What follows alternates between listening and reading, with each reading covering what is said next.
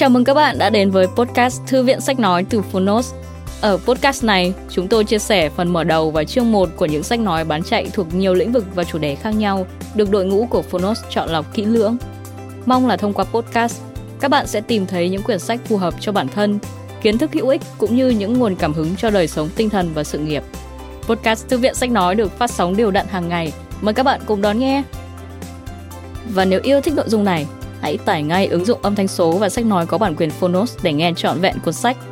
Ngoài ra, Fonos còn sở hữu hàng ngàn nội dung hấp dẫn khác như tóm tắt sách, ebook, thiền, chuyện thiếu nhi, chuyện ngủ, nhạc chủ đề, vân vân. Còn bây giờ, hãy cùng lắng nghe chương 1 của cuốn sách hôm nay nhé!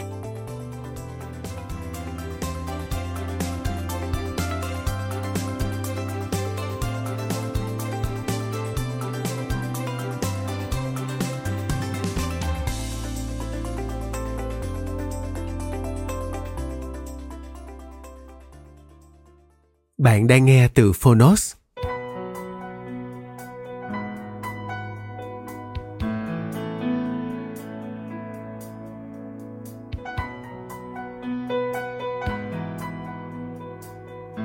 Người dám cho đi. The Go-Giver. Câu chuyện nhỏ về một ý tưởng kinh doanh thành công. Tác giả Bob Burg và John David Mann. Người dịch Dương Hoàng Thanh Giang, Nguyễn Thị Trúc Quỳnh. Độc quyền tại Fonos. Nhà xuất bản Trẻ.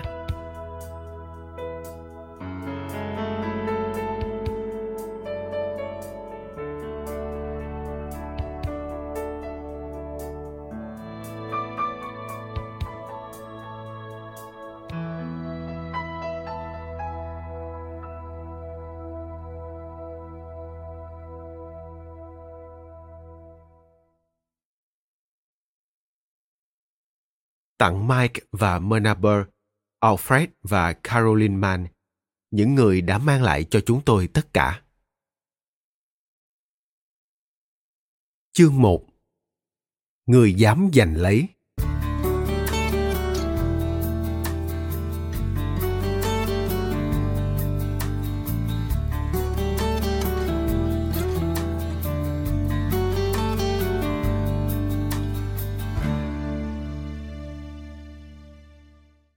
Nếu có ai được tôn vinh là người dám giành lấy ở công ty Clason Hill Trust, thì phải nói đó là Joe. Anh làm việc chăm chỉ, nhanh nhẹn và dẫn đầu những người giỏi nhất. Ít ra, đó cũng là kế hoạch của anh. Joe là một chàng trai trẻ đầy tham vọng. Mục tiêu của anh là được nổi bật như một ngôi sao. Thế nhưng, đôi khi dường như càng làm việc chăm chỉ và nhanh nhẹn, mục đích của anh càng trở nên xa vời. Với một người được tôn vinh là dám giành lấy, có vẻ như anh dám nhiều, chứ giành thì không nhiều lắm. Công việc luôn bận bịu, vì thế Joe cũng chẳng có nhiều thời gian để nghĩ về điều đó.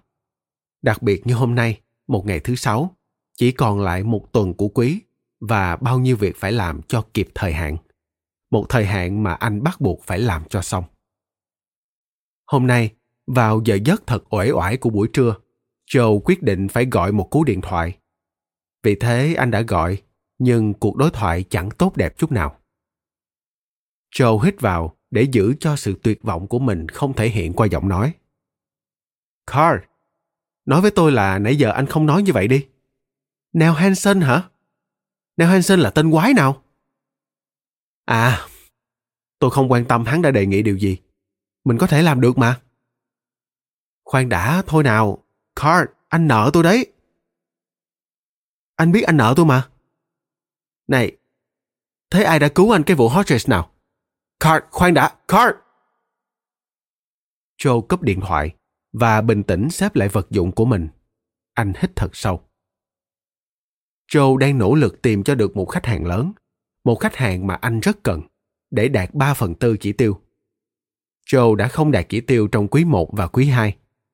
2 lần không đạt, Joe không dám nghĩ đến lần thứ 3 cũng như vậy. Một giọng nói vang lên. Joe, cậu ổn chứ? Joe nhìn lên và thấy gương mặt đầy quan tâm của đồng nghiệp Melanie Matthews. Cô ấy là một người có phẩm chất tốt.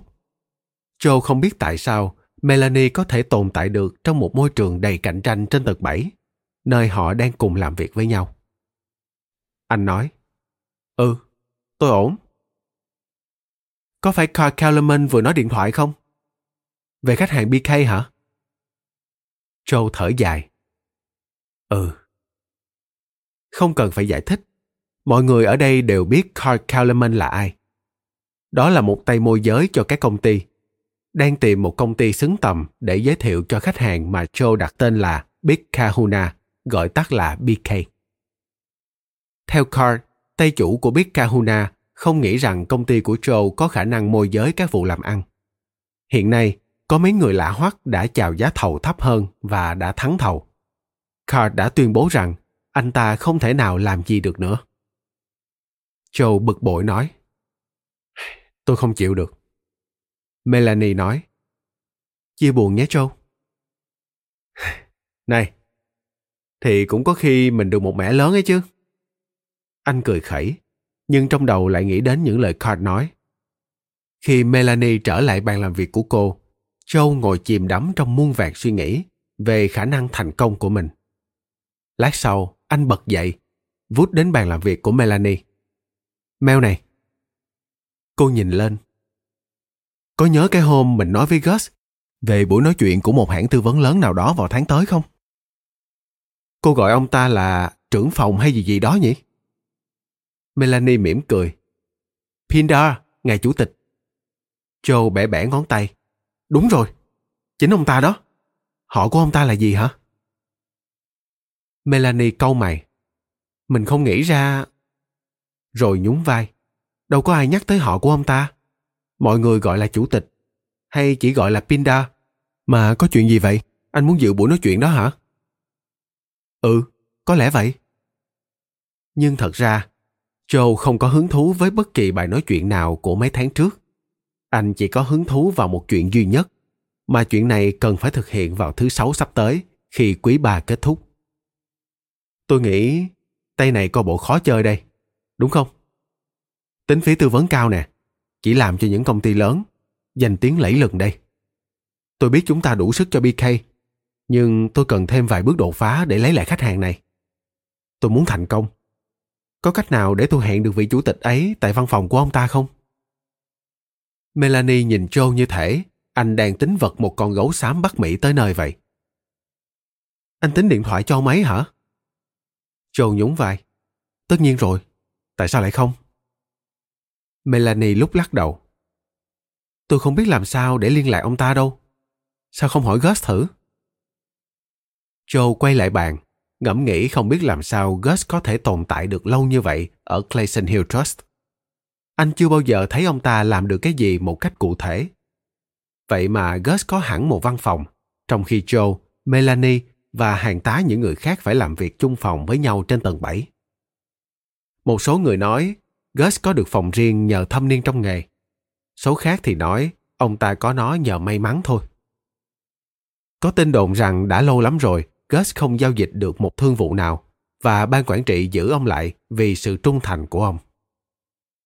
Có những lời rỉ tai về Gus còn phi thường hơn nữa, là ông đã cực kỳ thành công vào thời trai trẻ, nhưng bây giờ lại là một kẻ giàu có quái chiêu khi giấu cả triệu bạc trong mình mà lại sống như một người hưu trí.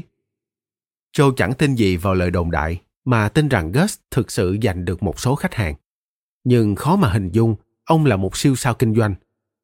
Gus ăn mặc như một giáo viên Anh văn trung học và làm Joe liên tưởng tới một ông bác sĩ về hưu quê mùa hơn là một doanh nhân năng động. Với phong cách xuề xòa, thư thả, những cú điện thoại lê thê dông dài với các khách hàng tiềm năng, những cuộc nói chuyện tào lao trên trời dưới đất không dính gì tới công việc, Gus trông giống như một thứ tàn dư của quá khứ. Khó mà nghĩ rằng đó là người đã từng dám giành lấy. Joe dừng lại trước cửa phòng đang hé mở của Gus và gõ nhẹ. Có tiếng nói vọng ra. "Vào đi Joe." "Vậy cậu muốn gọi ngay bây giờ và tự mình gặp ông ấy hả?"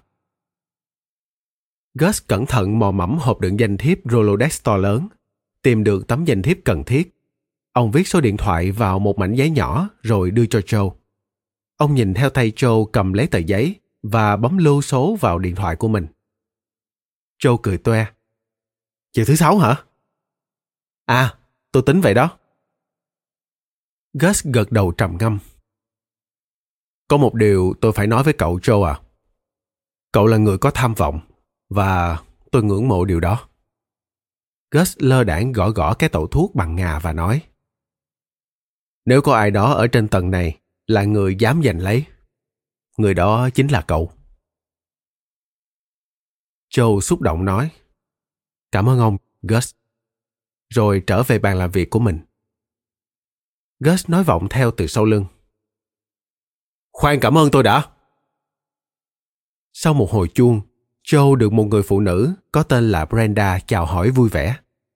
Anh tự giới thiệu mình, rồi nói rằng anh muốn gặp ngài chủ tịch, và anh chuẩn bị tinh thần vì nghĩ thế nào cô này cũng từ chối khéo. Thế nhưng, anh bị choáng khi cô nói. Tất nhiên là anh có thể gặp ông ấy rồi. Sáng mai anh đến được không? Anh lắp bắp. Ngày mai à? Thứ Bảy hả? Vâng, nếu anh có thể. 8 giờ sáng có quá sớm với anh không? Joe choáng váng. Không. Tôi không cần phải đăng ký gặp ông ấy trước sao? Cô trả lời nhẹ nhàng. Ồ, không đâu. Sáng mai được mà. Hai bên cùng im lặng. Joe nghĩ có lẽ cô ta nhầm lẫn anh với một người nào khác, một người mà Pindar đã quen biết. Cuối cùng anh cũng nói được. Cô à? À, cô biết đây là lần đầu tiên tôi gặp ông ấy phải không? Cô trả lời vui vẻ. Hẳn nhiên rồi. Anh đã nghe nói về bí quyết kinh doanh của ông ấy và anh muốn học hỏi phải không? Anh đáp. Đúng rồi, gần như vậy. Bí quyết kinh doanh à? Ông ta sẵn sàng chia sẻ bí quyết kinh doanh của ông ta ư? Anh không ngờ mình may mắn đến như vậy.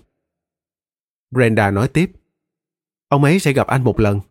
Sau đó, nếu anh đồng ý với điều kiện đưa ra, ông sẽ gặp anh lần nữa để cho anh biết về cái bí quyết đó.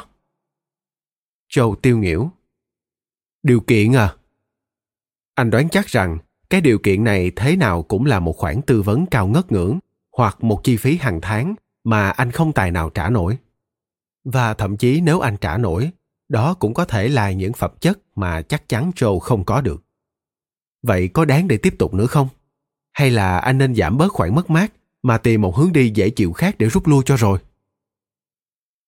Anh trả lời. Hẳn nhiên rồi. Ồ, và điều kiện của ông ấy là gì thế? Cô có thể cho tôi biết không? Cô gái vừa nói, vừa cười khúc khích. Anh phải nghe trực tiếp từ ông già thôi. Joe ghi địa chỉ, rồi khẽ nói cảm ơn và cúp điện thoại. Chỉ còn không tới 24 tiếng nữa anh sẽ được gặp.